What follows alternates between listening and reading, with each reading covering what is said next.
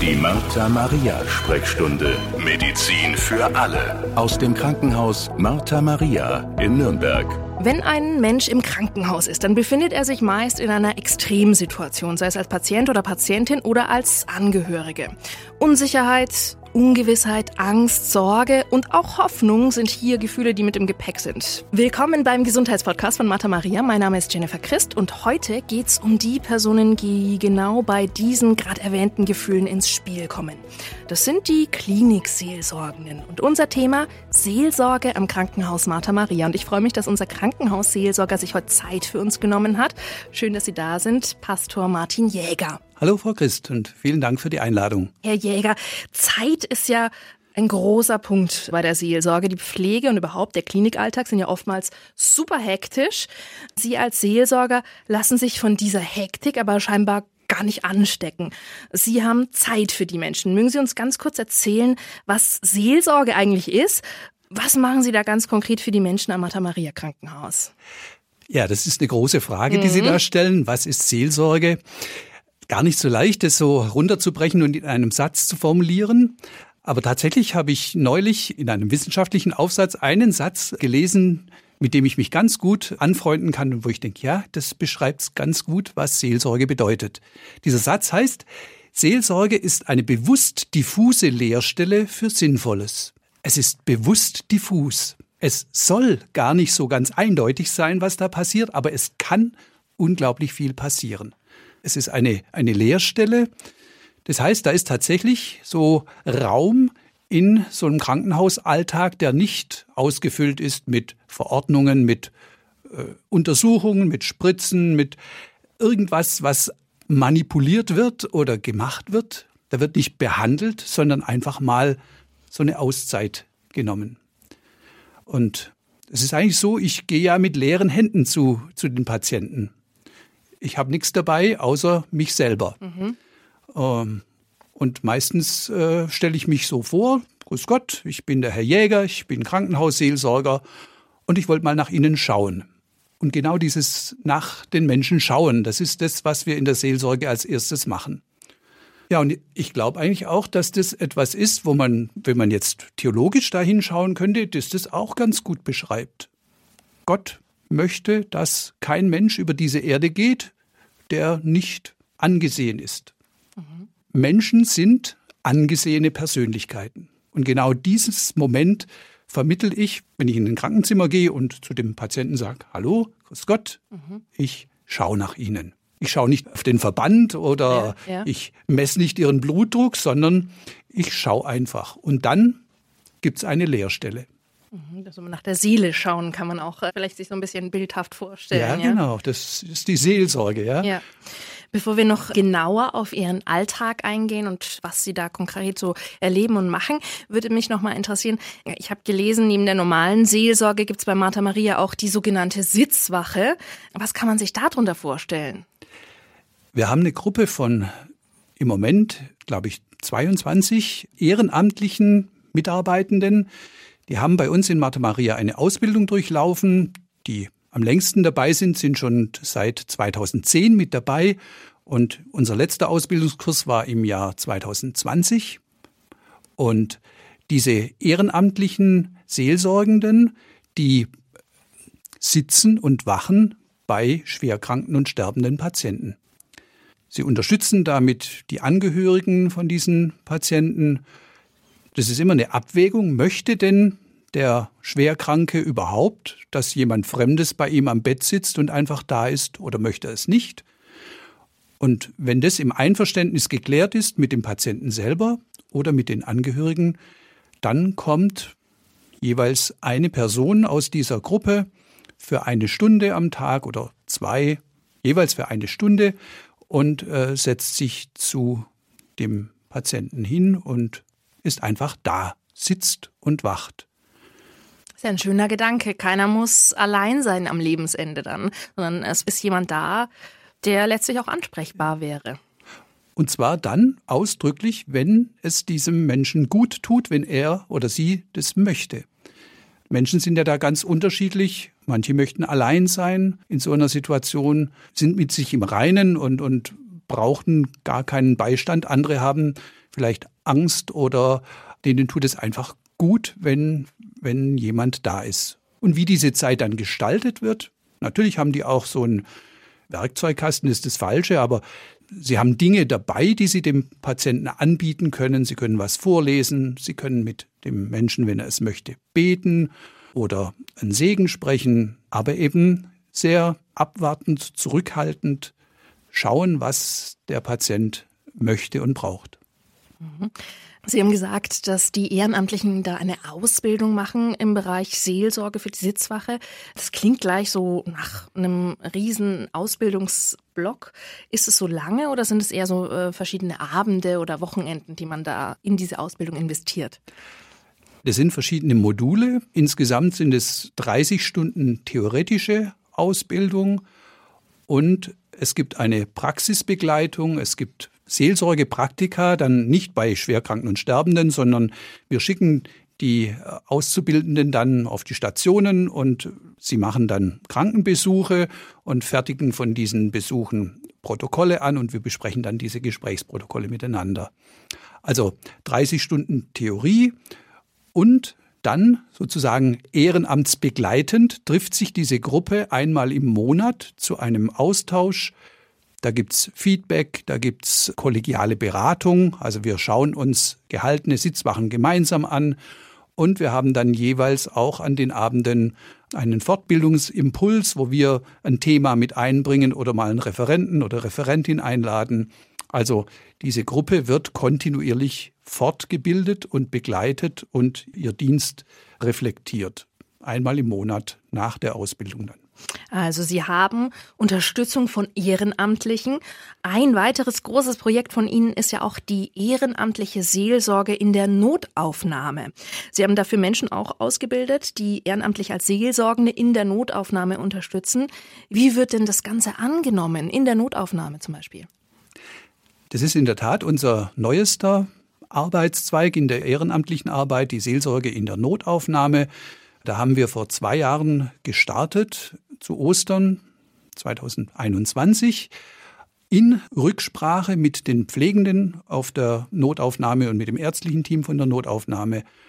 Und die Rückmeldungen, die sind ausgesprochen positiv. Also die Pflegenden und die Ärzte in der Notaufnahme empfinden diesen Dienst der Ehrenamtlichen als eine ganz große Unterstützung. Weil die haben ja genau das, was wir Seelsorgenden eben haben und was Pflegende und Ärzte oft nicht haben, nämlich Zeit. Und auch die Rückmeldungen von den Patienten, und das ist ja eigentlich das Entscheidende, sind da sehr, sehr positiv. Klar, ist eine Extremsituation, wenn man da in der Notaufnahme landet. Und dann ist es natürlich gut, wenn man da ein bisschen auch aufgefangen wird. Genau, da geht es um ganz, ganz praktische Dinge. Da kommt jemand rein, von der Straße aufgelesen sozusagen, hat, hat einen Unfall und ist nicht vorbereitet auf diese Situation. Und da geht es ja vielleicht auch mal darum, Angehörige anzurufen und Bescheid zu sagen, euer Vater oder ist jetzt bei uns und es ist alles gut. Und dann kann man ihm das Telefon auch mal weiterreichen, wenn er denn äh, sprechen kann. Einfach so ganz praktische Dinge. Oder jemand war auf dem Weg irgendwo hin und da kommt er jetzt nicht an. Mhm. Also absagen. Also der Herr sowieso mhm. kann nicht kommen, weil der ist ein bisschen verunglückt, bisschen mhm. hoffentlich nur, alles gut. Und eben da Sicherheit zu schaffen, ist was ganz Wichtiges. Und viele Patienten haben dann in dieser Situation einfach auch das Bedürfnis zu erzählen, was ihnen denn passiert ist und dass da jemand sitzt und zuhört. Also wir haben gehört, es gibt verschiedene Säulen der Seelsorge am Krankenhaus Martha-Maria in Nürnberg. Einerseits Sie als hauptamtlicher Seelsorger, dann die Sitzwache, teilweise auch mit ehrenamtlichen Seelsorgenden und dann natürlich die Seelsorger in der Notaufnahme.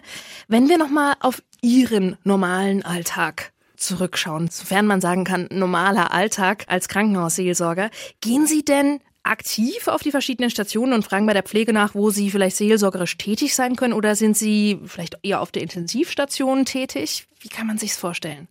Also unsere Zugänge zu den Patienten oder wie kommt so ein Kontakt zustande, ja. das ist durchaus sehr, sehr unterschiedlich. Was Sie beschrieben haben, das machen wir in der Tat. Wir gehen regelmäßig auf alle Stationen, stellen uns am Stützpunkt vor, meistens bei den Pflegenden und fragen, gibt es jemand, der Gesprächsbedarf hat, und dann konkretisiere ich das immer noch ein bisschen. Ist jemand da, der schon lange da ist? Mhm. Ist jemand da, bei dem der Heilungsverlauf sich verzögert? Hat jemand vielleicht keine Angehörigen? Hat jemand eine schwierige Diagnose bekommen? Solche Fragen vertiefen das nochmal, um einfach auch den Blick der Pflegenden zu schärfen, weil oft höre ich als erstes, nö, alles in Ordnung, und dann schiebe ich so eine Frage nach und dann, ach ja, und dann purzelt's und dann diktieren sie mir da Namen und, und Zimmernummern, wo ich, wo ich mal hinschauen soll. Also wir stellen uns auf den Stationen vor. Dann ist es so, dass mein Kollege vorwiegend auf der Intensivstation tätig ist und er geht dort zweimal in der Woche richtig auf die Station. Er zieht sich Funktionskleidung an und ist dann über mehrere Stunden einfach dort mit im Team und ist auch da ganz eben nah dran bei den Patienten und auch bei den Angehörigen, wenn die zu Besuch kommen. Und mein Schwerpunkt ist die Begleitung von Palliativpatienten, also von Menschen, die am Ende des Lebens stehen, die eine Krebserkrankung in der Regel haben, die nicht mehr heilbar ist.